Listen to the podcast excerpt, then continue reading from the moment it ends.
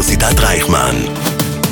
כל האוניברסיטה audioversity. שלום לכל המאזינים והמאזינות, כאן איתכם ראו מחול ואלון צינמון בפודקאסט ההון סיכון. בפרק של היום אנחנו מארחים את רננה אשכנזי, שותפה כללית בקרן גרוב Ventures. בעבר אירחנו את טלה בולוף, משקיעה בקרן. רננה מגיעה מעולמות ההנדסה הביו-רפואית וה product. הצטרפה לקרן בתור פרינציפל לפני כחמש שנים, וכיום היא שותפה כללית בקרן שמתמחה בהשקעות בתחום הבריאות. במהלך השיחה, רננה סיפרה לנו על המסלול שלה, על הקרן, על סוגי ההשקעות השונים שהם משקיעים בהם, על המגוון הרחב של החברות בתחום הבריאות והאתגרים הקיימים בהם, וכמובן, איך לא, על שילוב הג'נרייטיב AI בחברות אלה. אז יאללה, ג'ינגל ו... מתחילים. הון סיכון, הון סיכון, מאחורי הקלעים של עולם ההשקעות בסטארט-אפים.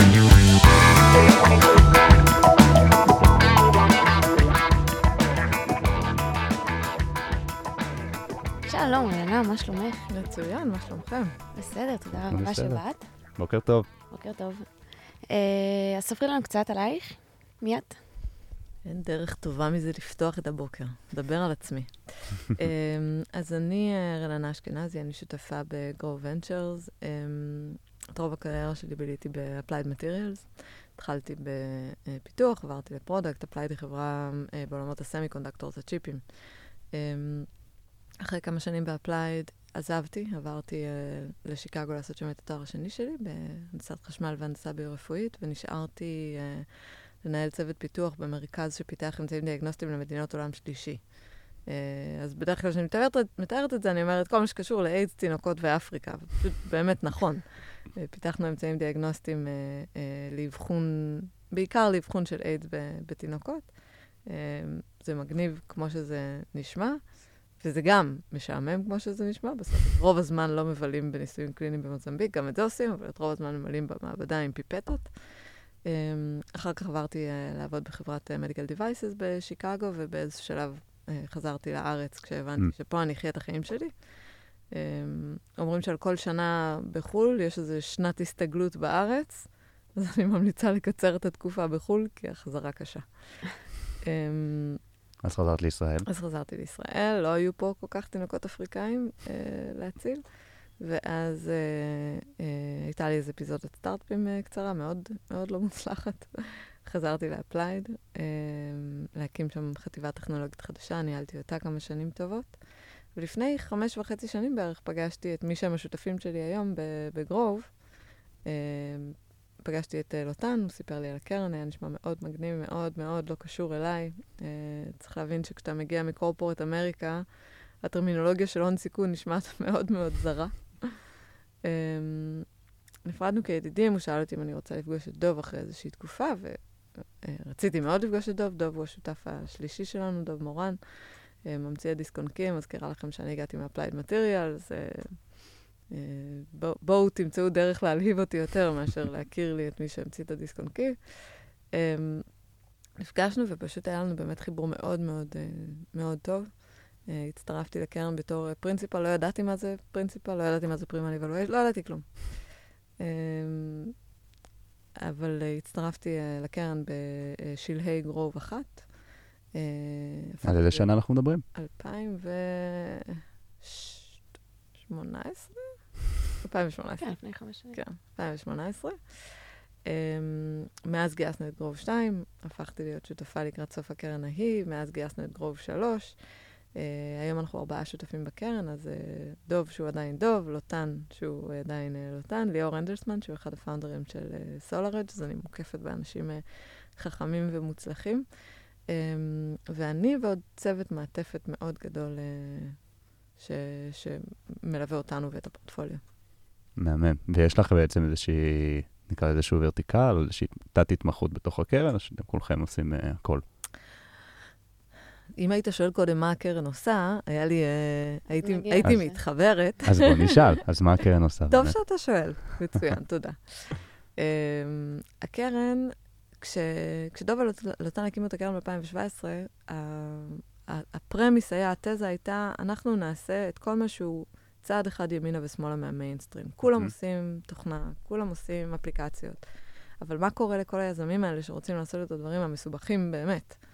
אה, ואמרנו, אנחנו נהיה הקרן הראשונה שעושה רק השקעות deep-tech. Mm. ואז גילינו שהרבה אנשים אומרים deep-tech, כל אחד מתכוון למשהו אחר, וגם אנחנו הפסקנו להשתמש בטרמינולוגיה הזאת כמו שהיא, כי באמת היא, היא מתפרשת אחרת אצל אנשים אחרים, כן? אה, אבל עד היום שליש מההשקעות של הקרן הן בדברים ה... המשוגעים באמת, אוקיי? אז silicon photonics ומחשוב קוונטי ומחשוב לחלל ו-advanced semiconductors. ושני שליש טכנולוגיות קצת יותר uh, כלליות בעולמות של Edge ו-Infrastructure ו-Cloud. Mm-hmm. Uh, התחלנו לעשות הרבה מאוד digital health בשנים האחרונות. ובין ארבעתנו, אנחנו כן מחלקים את, uh, את, uh, את ההשקעות שלנו לפי uh, תחומי השקעה מסוימים, אבל אנחנו גם דורכים אחד לשני באהבה רבה על האצבעות לפעמים. Mm-hmm. אז Cloud, Dev, זה כנראה השקעות שאותן יעשה סמי, חומרה, זה השקעות שדוב יעשה, ליאור יעשה, אני אשמח לעשות. Uh, ובריאות דיגיטלית, או, או אולי בריאות בכלל, ואנחנו בטח נצלול לזה קצת להבדלים בין digital health, health-tech, פארמה, ביוטק. לגמרי. אבל, אבל כל האזורים האלה זה אזורים שאני כנראה אהיה הראשונה שאסתכל עליהם. כמעט כולנו ב, בשותפות יושבים ב boardים של חברות כאלה. Um, אבל זה כן עולם שיחסית מתרכז uh, אצלי. Um, אז, אז יש הרבה דגש בהשקעות שלי בשנים האחרונות על האזורים האלה, אבל אני כן עדיין מסתכלת גם על טכנולוגיות יותר, uh, uh, יותר כלליות. אז אמרנו, נכנס כפרינציפל, Mm-hmm. Uh, ולא ידעת כל כך מה זה uh, הון סיכון. אמת. איך לומדים? אני חושבת שכמו שלומדים כל דבר, um, בסוף יש את התיאוריה שזה אחלה, ואת יודעת, כל מי שרוצה להיכנס לעולמות ההון סיכון ורוצה לבקש ממני רשימת קריאה, יש לי, פלוס רשימת פודקאסטים מומלצת, למשל, הפודקאסט הזה. uh, יש את התיאוריה שזה אחלה, אבל בסוף בסוף יש את הפרקטיקה, ו, ואני חושבת שהדרך הכי טובה ללמוד היא לעשות. אני ישבתי בעשרות, אם לא במאות פגישות, עם כל השותפים של הקרן. ואת לומדת מזה בלי סוף. את יודעת, במובנים מסוימים, אני חושבת שהדרך שלי הייתה הרבה יותר פשוטה מאשר הדרך של הרבה שותפים אחרים בקרנות. יש הרבה שותפים שנכנסו בתור שותפים. Mm-hmm. ואז איך אתה, אתה יודע איך לעשות הון סיכון רק מאיך שאתה עושה הון סיכון. Uh, וכל אחד יושב בפגישות אחרת ושואל שאלות אחרות ומנתח אחרת, והתהליך של בחינת חברה והתהליך של עבודה עם חברה אחר כך. וככל שאת נחשפת ליותר אנשים שאת מעריכה, שעושים הון סיכון, uh, את לומדת. וצריך גם להגיד שבסוף, אמנם כשנכנסתי לגרוב לא הבנתי מה הקשר בין הקריירה הקודמת שלי, במרכאות, להון סיכון, ככל שעבר הזמן uh, למדתי שיש קשר הדוק, כי בסוף כל העולמות של product ואסטרטגיה ו-P&L ו budget uh, והגדרת מוצר ו marketing וניתוח תחרות וניתוח הזדמנויות, זה כל דברים שבעצם הם כל מה שעשיתי בכל הקריירה שלי עד שהגעתי ל Grove. Um, אז ה fine-tuning אחר כך, כמובן שהוא לוקח זמן, כמובן שהוא נדרש, אבל, אבל גיליתי שהגעתי עם הרבה יותר, עם בסיס הרבה יותר חזק ממה שחשבתי. זה מעניין, כי כאילו את אומרת, את מתארת כמה הניסיון, אני אקרא לזה ניסיון אופרטיבי שלך mm-hmm. באיזשהו אופן, אה, כמה הוא מועיל לך גם בתור אה, משקיעה, וזה גם איזשהו מוטיב שחוזר הרבה גם ברעיונות שאנחנו עושים עם משקיעים נוספים, שכאילו יש באמת איזושהי חשיבות, אה, כמעט אפילו כדי לבטל את האימפוסטר סינדרום אפילו לפעמים, שכאילו להרגיש שאני יודע מה לעשות, וכבר עשיתי את זה בעצמי פעם, אז לכן גם אני נמצא עכשיו בנקודה שאולי אני באמת יכול לבוא לתת איזושהי עצה, או אני יודע גם אפילו לזהות טוב יותר מתי הדברים נעשים כמו שצריך, או מתי הדברים לאו דווקא נעשים און uh, point, לצורך העניין. זאת נקודה מאוד מאוד חשובה, כי אתם יודעים, אין, לפחות בישראל, אין פרופיל אחד קבוע של משקיע הון סיכון. בארצות הברית זה יחסית, uh, זה יחסית, סטנדרט. כן, סטנדרטי, כן, MBA, נכון? Ivy League. אה, בדיוק, עשו MBA, הם עשו, אה, הם, הם מקינזי. בילו בעולמות הפיננסיים או בעולמות הייעוץ, אה, גדלו אגב בהון סיכון הרבה מאוד שנים, כן, מהמם. אפשר לראות הרבה מאוד שותפים שהתחילו בתור אנליסטים וגדלו 10-15 שנה בקרנות שלהם. אה, הפרופיל הוא יחסית יחסית סטנדרטי, ובישראל זה ממש לא ככה. אם תסתכלו, קחו, תנתחו עכשיו את, אה, אה, את השותפים בקרנות המובילות בארץ, אתם תראו שיש, זה, זה מפתיע לגלות שאולי יש כמה סממנים כאלה מזהים. הרבה מאיתנו היינו ב-8200. אבל, אבל אין ניסיון תעסוקתי קודם קבוע. מהמם. המון עורכי דין, הרבה אנשים טכנולוגיים, כן, להרבה יש באמת איזשהו ניסיון אופרטיבי, ואני חושבת שיש בזה משהו, זה, זה לא... זה לא תנאי הכרחי, כן? מהמם.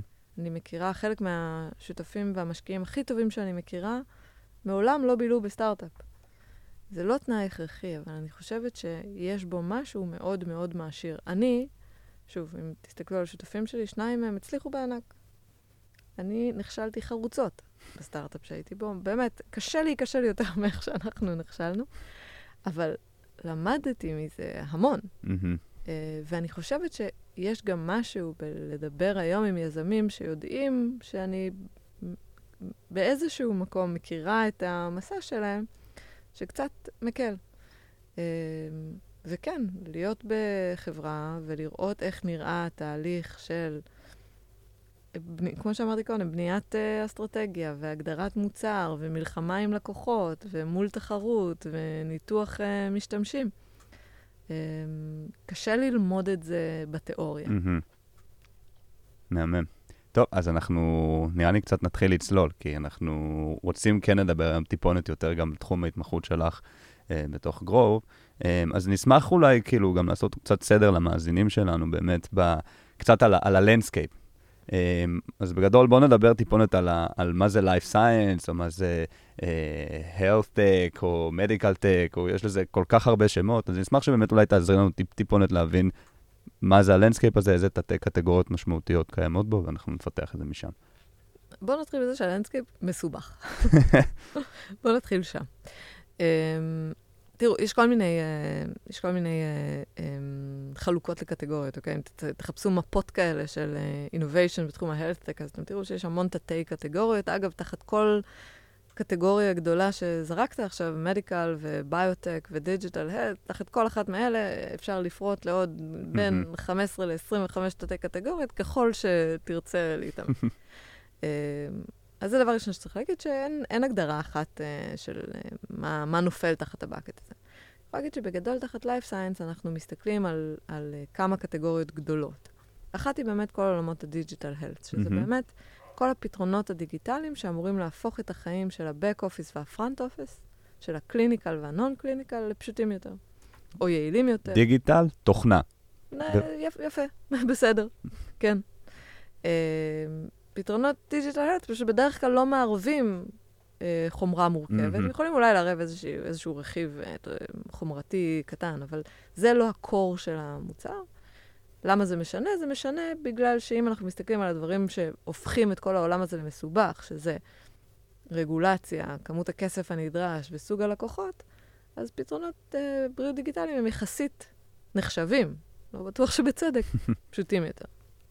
אחר כך יש את כל עולמות, עולמות ה-medical devices, שזה, גם פה יש אמ, אמ, מגוון רחב של כמה מסובך וכמה רגולציה וכמה, אה, אה, וכמה כסף, אבל כל העולמות של אה, מכשור רפואי לטובת קליניקה. מהמם. אה, ועולמות הביוטק, שהם כבר העולמות שלרוב כוללים אה, חומרים. מהמם. עכשיו, ה- העולמות האלה, הרבה פעמים uh, בשנים האחרונות, העולמות האלה מתחילים להתערבב, נכון? כל פלטפורמות ה-AI for Drug Discovery. מהמם. זה ביוטק, זה בריאות דיגיטלית, זה, זה בטוח לא לא medical device, זה קל. אפשר לעשות אלימינציה.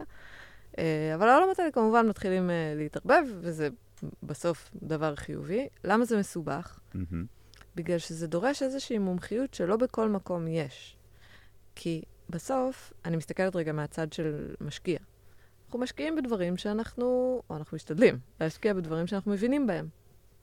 מכל מיני סיבות. אחת, זה יותר קל, אני עושה מלא מלא מלא מלא מרכאות עכשיו באוויר, אבל להמר, כן? כלומר, הרבה יותר קל לבחור או, או לעשות עבודה ולהבין אם uh, חברה היא, איזה סוג של פוטנציאל יש לחברה, כשאתה מבין את העולם תוכן שבה החברה פועלת.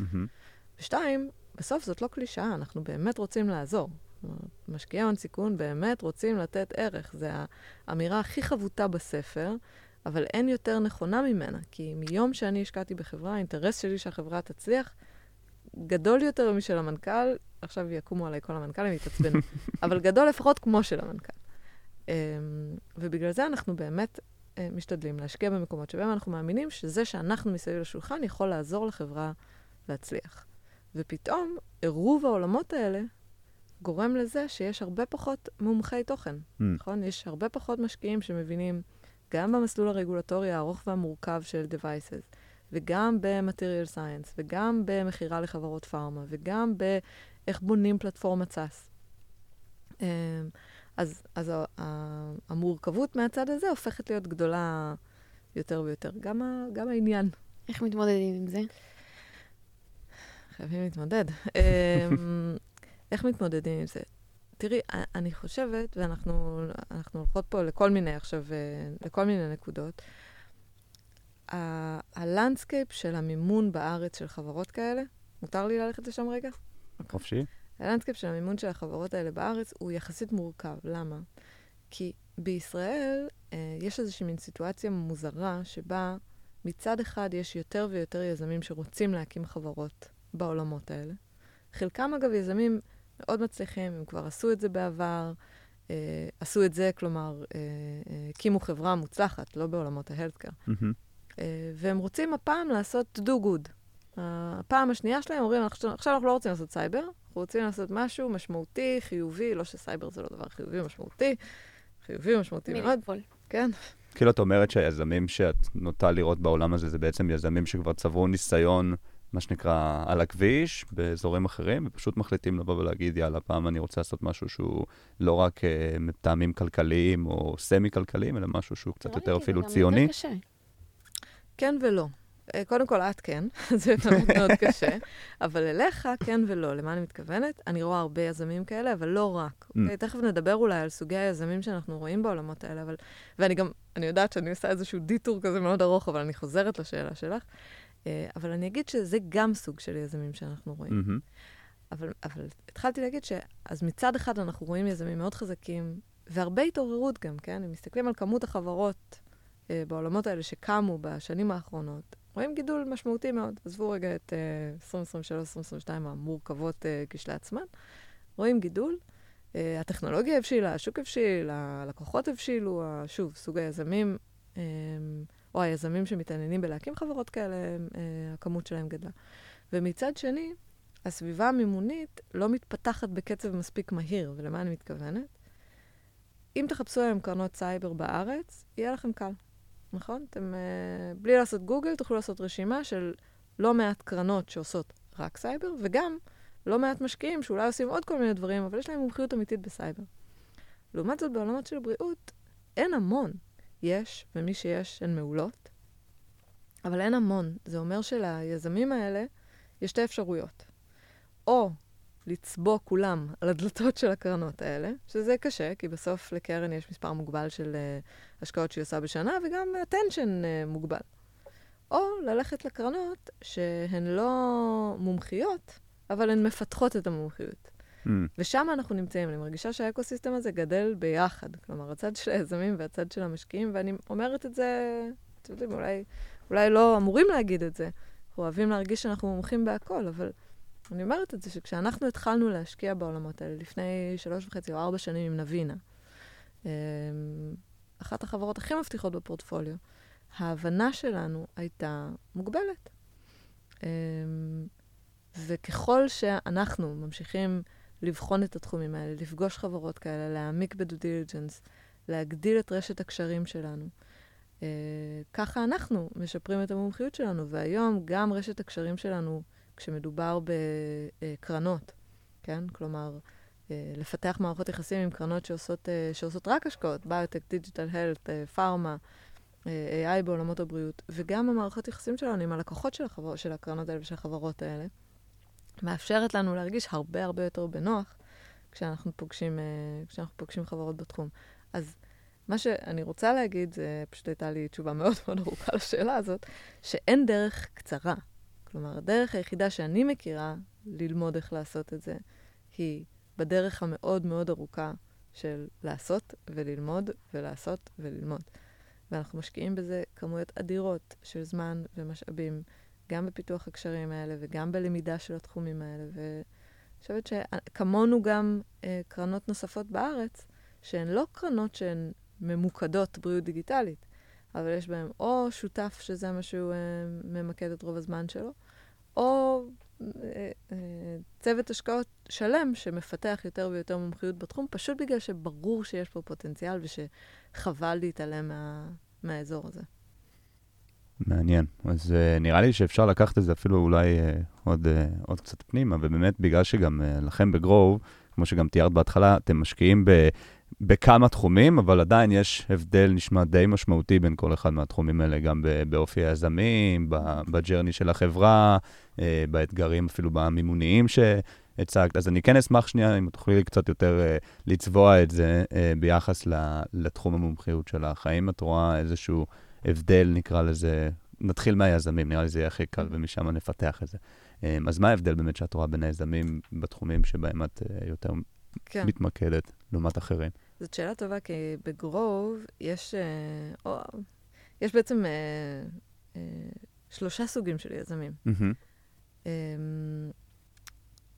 יש יותר כמובן, אבל אני חושבת, יש הבדל בין יזמי אה, בריאות. Mm-hmm. אה, והם יכולים לבוא בכל מיני צבעים, כן? אה, שוב, כאמור, חלקם הם יזמים שכבר uh, הצליחו בסטארט-אפים הקודמים שלהם, לרוב, אגב, באזורים אחרים לגמרי, אבל באמת רוצים לעשות איזושהי הסבה. או חבר'ה הרבה יותר צעירים, שהגיעו עוד לפני ההצלחה בסטארט-אפ סייבר למסקנה שמה שהם רוצים זה להקים חברה בעולמות הבריאות. הרבה פעמים, אגב, האנשים האלה מגיעים עם סיפור אישי. Mm.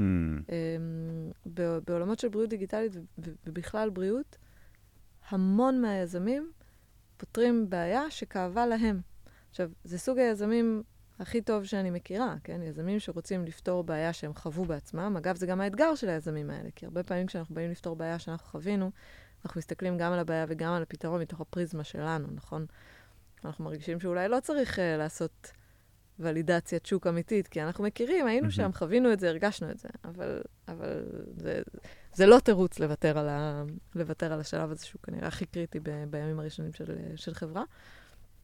אז, אה, אז זה סוג אחד של אה, יזמים. הם לא בהכרח טכנולוגיים מאוד, הרבה פעמים כן, אבל הם לא בהכרח טכנולוגיים מאוד. אמ, אנחנו משקיעים גם הרבה מאוד בחומרה, mm-hmm. ואז זה סוג אחר לגמרי של אה, יזמים. הם הרבה פעמים מהנדסים טכנולוגיים כבדים עם יחסית מעט, לא תמיד, אבל יחסית מעט ניסיון עסקי.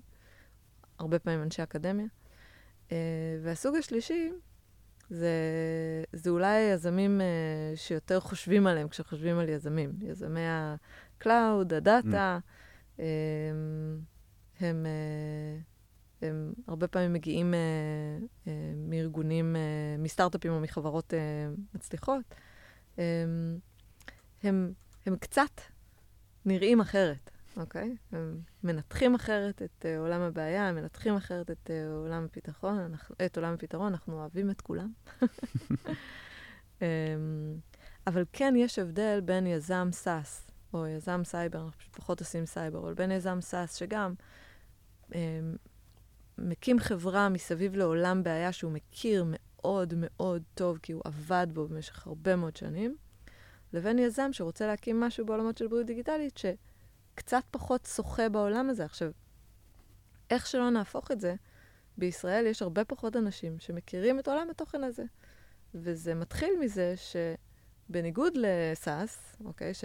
או פתרונות סאס, שזה לא באמת באמת משנה לאיזה סוג של חברה מוכרים אותם, בעולמות הבריאות יש שוק אחד שהוא מעניין, והוא השוק האמריקאי, mm-hmm. והוא שונה בתכלית השינוי מכל מה שרואים פה.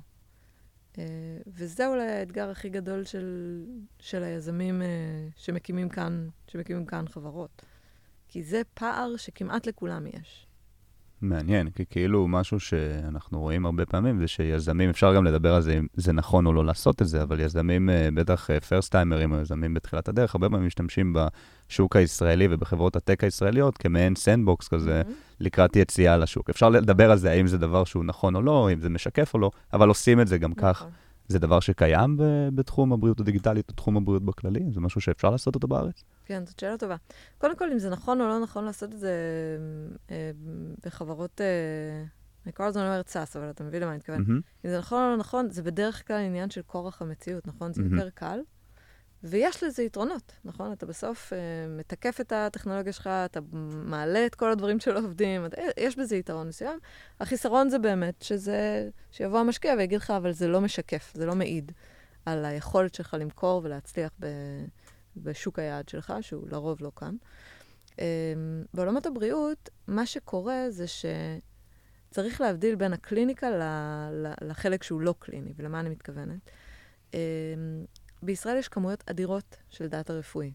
זה קשור לזה שמאז קום המדינה יש קופות חולים, וכל הדאטה הרפואי של כל אחד מאיתנו נשמר. זו תופעה מאוד חריגה, והיא לא קיימת כמעט בשום מקום אחר בעולם.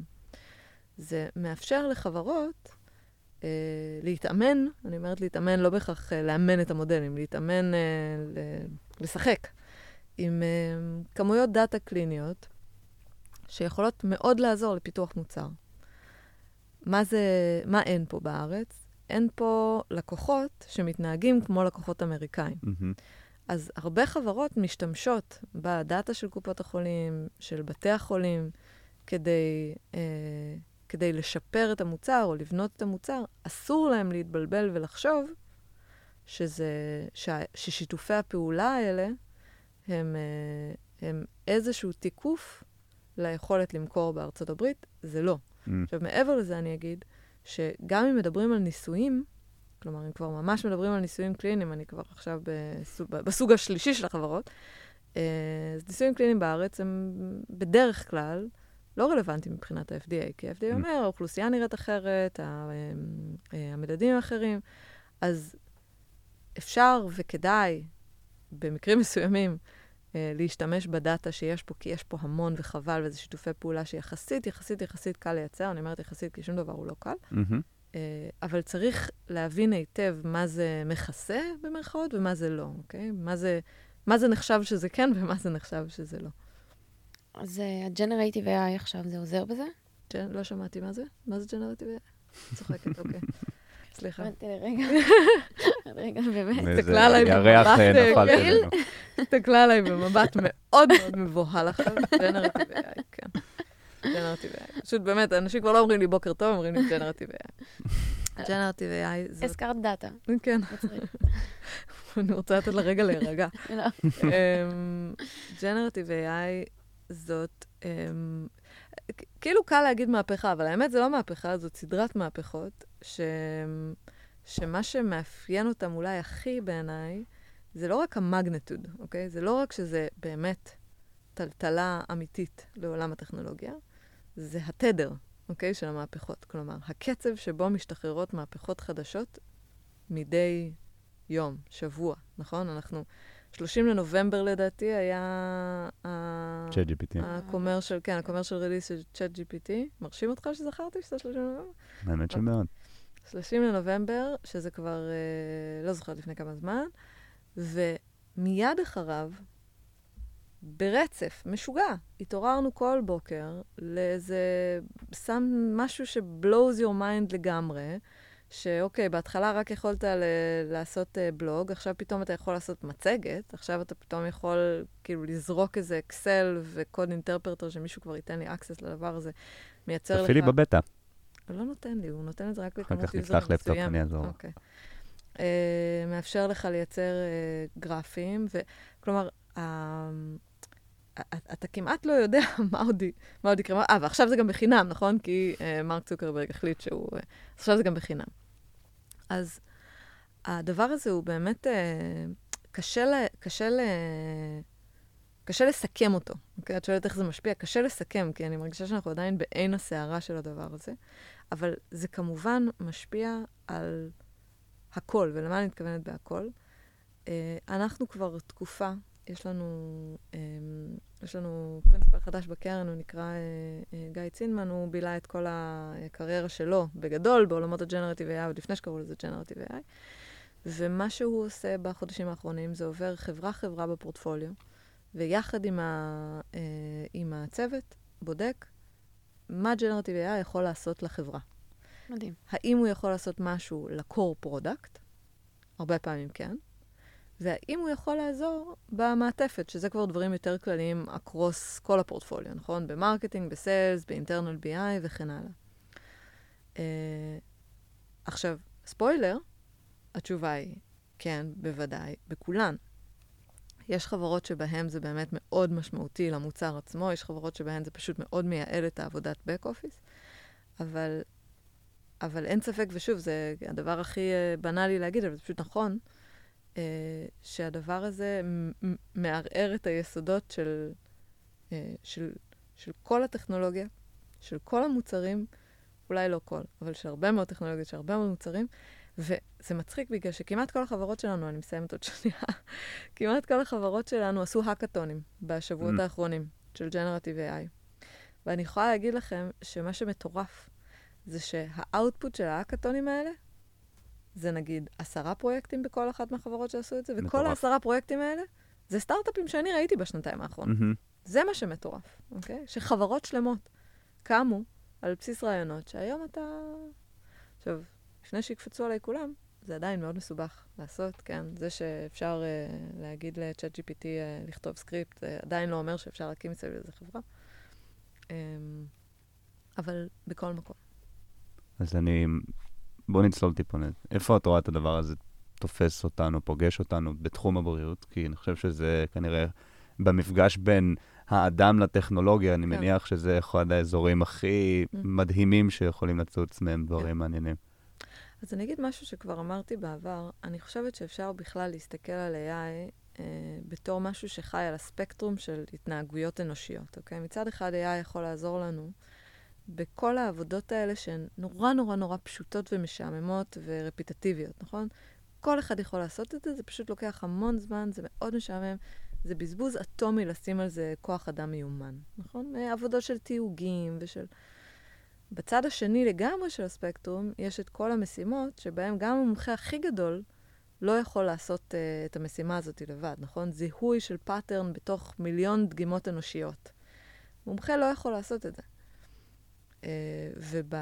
ובאמצע יש את כל המשימות שבהן AI יכול לעזור, שנדרשת איזושהי מומחיות, נכון? כלומר, נדרש איזשהו uh, מומחה, ו-AI יכול לעשות את זה גם. למשל, רופא שיודע לזהות... Uh, אה, גידול בתמונת רנטגן, או בתמונת, או ב-CT, אז לא כל אדם יכול לעשות את זה, נכון? נדרשת איזושהי מומחיות, איזשהו training. AI בוודאי יכול ללמוד uh, לעשות את זה. לא רוצה להסתבך עם אף רופא, אז אני לא אגיד טוב כמו, טוב יותר, יכול ללמוד לעשות את זה גם. Uh, אז, אז AI בעצם יכול לעזור לנו על כל הספקטרום הזה. אני חושבת שהמקום שבו AI ו-LLMים בפרט הם הכי מעניינים היום, וזה אולי, אה, אולי לא כולם הסכימו איתי, אה, זה, זה בצד הכי שמאלי, בצד של ה... של הלא צריך מומחה. מהמם. בצד שבו כל אחד יכול לעשות, אבל חבל לבזבז על זה כוח אדם אה, מיומן. ולמה אני אומרת את זה? אחד, כי מחסור בכוח אדם הוא כנראה אחת הבעיות הכי גדולות בעולמות הרפואה, וזה כמעט לא משנה על איזה דיסציפלינה מסתכלים. אחת הבעיות הכי גדולות זה מחסור בכוח אדם.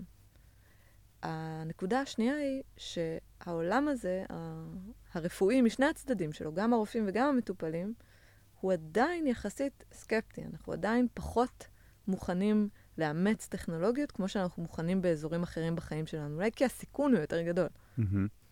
ולכן האזורים שהם פחות קליניים, פחות אה, מורכבים, הם כנראה אזורים שבהם לשני הצדדים, יהיה, וגם לרגולטור כמובן, יהיה יותר נוח לאמץ אה, טכנולוגיות, בטח טכנולוגיות מהסוג, אה, מהסוג הזה, של LLM ו-Generative AI, שהן עדיין קצת בלק בוקסיות ביחס, ל, אה, ביחס למה שאנחנו כבר רגילים לראות, נכון? זה נראה קצת כמו קסם. אז אני מתרגם רגע, כאילו, את אומרת שנכון ל... ל מה שנקרא foreseeable future, כאילו משהו בזמן, הסדר גודל לזמן הקרוב, אני לא חושב שמישהו יודע לתת פרדיקציה היום שהיא יותר אה, ארוכה מזה. את אומרת שאת רואה את זה בעיקר משתלב בעבודת האדמין, או איזושהי עבודת, אה, אפילו למשל, אני מנסה קצת לפתח את זה כדי לצבוע את זה, אז סתם משהו שעלה לי לראש אה, תוך כדי שמדברת. נגיד שרופא, שהרבה פעמים כשאתה הולך לטיפול אצל רופא, והוא צריך להקליד, נגיד עכשיו, את, ה, את ההבחנה שלו, והוא צריך לבזבז, ואז רואים אותו לוחץ, אני עושה עכשיו אה, עם שתי אצבעות כאלה, לוחץ, ולוקח לו עשר דקות רק לכתוב איזושהי פסקה. את רואה את זה כאילו יותר משתלב באזורים האלה בהתחלה? אני חושבת שזה... זה, זה, כבר עכשיו אנחנו רואים את זה משתלב בהרבה אזורים, גם באזורים הקליניים, כן? יש. לנו חברה שנקראת נוקליה, שעושה ספיישל, ביולוגי, שיודעת לפענח, בדיוק כמו שאמרתי קודם, חתימות אה, על פני אה, אה, מגוון אדיר של אה, דגימות, כדי, אה, כדי להבין mechanism of action של תרופות, או. responsiveיות של חולים מסוג מסוים ל, אה, לתרופה מסוימת. AI משתלב across the board, או מתחיל להשתלב across the board. אני חושבת שבאזורים של ה-back office, וזה לא רק אדמין, תכף אני אתן אולי עוד כמה דוגמאות, אבל אני חושבת שבאזורים של ה-back office שהם טיפה פחות קליניים, יהיה יותר קל לחדור. אמ, שוב, כי מתוך כל מגוון האתגרים שעומד בפני חברות כאלה, לפחות את ה barrier של הסקפטיות אנחנו קצת, קצת, קצת מורידים. Mm. אז מעניין. בכל מה שקשור למשל לפיננסים, ל intersection של finance ו healthcare, בכל מה שקשור ל insurance, בכל מה שקשור ל-revenue cycle management, בכל מה שקשור אה, באמת בתיוגים של, אם אנחנו מסתכלים רגע על ביוטק, אז בת- בתיוגים של, אה, של דגימות. אה, וכן, עבודות האדמין, וכמובן כל עבודת הסמריזיישן שאתה הזכרת קודם, של זה, זה שרופא עדיין צריך להקליד, או לחילופין, הזכרתי קודם את נבינה. מה שנבינה עושה, זה מייצרת, אה, אנחנו קוראים לזה concise, concise patient portrait. אוקיי? זה לא הגיוני שכשרופא מתיישב מול מטופל, הוא צריך עכשיו במשך 40 דקות uh, to mine the data, לכרות את הדאטה על Mm. המטופל הזה מתוך ה-EMR ומתוך אין סוף מקורות הדאטה שיש לו על המטופל. הוא לא יודע, הוא רופא, הוא לא קורא דאטה. קורא עם. כף ועם ה', כן? Uh, רופאים לא מיומנים בלעשות את זה. אז, אז למה שלא פשוט יהיה לו סאמרי כזה? הרי יש לנו AI. Um, אז זה נקרא קליני, זה נקרא לא קליני, אני לא יודעת, Mm. זה כנראה שילוב. אבל אני חושבת שזה אזורים שיהיה יותר, או שכבר יותר קל בהם. מהמם. אולי צריך אבל גם להגיד אז בהקשר הזה, שעוד נקודה מעניינת בהקשרים הלא קליניים, וזה מאוד חשוב, זה שה... זה שה-ROI הרבה יותר קל להוכחה. אוקיי? כשאנחנו מדברים על להוכיח ROI קליני, return on investment, או, או, או סתם להוכיח ערך, מהמם. אנחנו מדברים על הוכחת ערך קליני, זה לוקח זמן, נכון? כי צריך בסוף זמן וכמות מטופלים כדי להוכיח שש, ששינינו משהו, שהזזנו את המחט. כשמדברים על, אה, אה, על ROI אדמיניסטרטיבי, או על back office, זה הרבה יותר קל, שוב, אני, כל פעם שאני אומרת קל, אני נזהרת ואני אומרת כלום לא קל, אבל זה יותר קל מהמם. להוכיח, ולכן יותר קל למכור. מעניין. כאילו, את אומרת, גם מאוד מאוד קל לבוא ולהגיד, זה לוקח לך חצי שעה, עכשיו זה לך שלוש דקות. כאילו, זה דבר שהוא מאוד מוחשי ומאוד. מיידי. נכון? ואין את הסיכון של חיי אדם. נכון, כאילו, בגלל זה זה מעניין. האמת שזה מעניין לראות את זה משתלב שם. זה כבר דברים שרואים, כאילו, כבר... אנחנו רואים את זה במערכת הרפואית, נגיד גם בישראל או ארה"ב, וכאלה, זה כבר דברים ש... לגמרי. תסתכל על נים שעושים, אה, אה, שמאטמטים את התהליך של אה, CPT coding, וחברות שמתעסקות בדאטה, וחברות שמתעסקות בתיוגים, וכמובן אה, אה, נבינה, כן, לגמרי, לגמרי. מדהים. אז איפה בעצם גרוב רואה את עצמה בתוך הדבר הזה? איפה אתם, מה, מה ההזדמנויות שאתם אה, מחפשים, סלאש רואים, רוצים עכשיו קצת יותר להתקדם בתזה קצת? מה אתם אה, כן. מחפשים? אז דיברתי טיפונת בהתחלה על, על התזה של גרו, אבל מאוד בגדול אנחנו מחפשים, וזה שוב, נשמע בנאלי, אבל נכון, אנחנו מחפשים, בטח בעולם הזה עכשיו, שבו טכנולוגיה מתקדמת הפכה להיות משהו uh, שמדברים עליו כאילו הוא קומודיטי, uh, אנחנו מתחברים הרבה יותר חזרה לתשתיות, אוקיי? כלומר, לחברות שמנסות לבנות תשתיות אמיתיות, ופחות אולי את שכבות האפליקציה Mm. אה, שמעל, כי מאוד קשה לייצר היום בידול ו, אה, ודפנסביליות מסביב, ל, מסביב לשכבת אפליקציה. אה, אז אנחנו מחפשים הרבה יותר אה, חברות שמתעסקות בתשתיות וב, ובאמת ב-disruption של תעשיות. אני, אני קצת מחייכת כשאני אומרת את זה, כי זה, זה נשמע נורא גדול, אבל אלה החברות שבאמת יכולות לייצר אימפקט אמיתי. עכשיו, תמיד כשאני אומרת את זה, אז אומרים לי, רגע, אבל מה עם פייסבוק? פייסבוק הייתה רשת uh, חברתית. נכון, יש גם פייסבוק, אבל על כל פייסבוק אחת שמצליחה, יש uh, חמש חברות תשתית ש... שהן באמת פורצות דרך. ובעיקר אנחנו מחפשים יזמים ויזמות, כמובן, uh, חזקים, מלאי מוטיבציה, עם uh, רעל בעיניים, שרוצים... Uh, אה, להתאבד יחד איתנו על לשנות את התעשייה שבה הם, אה, שבה הם פועלים. מדהים. רננה, כן, תודה רבה לך. נהנינו מאוד. היה מעניין. תודה. הון סיכון, הון סיכון, מאחורי הקלעים של עולם ההשקעות בסטארט-אפים.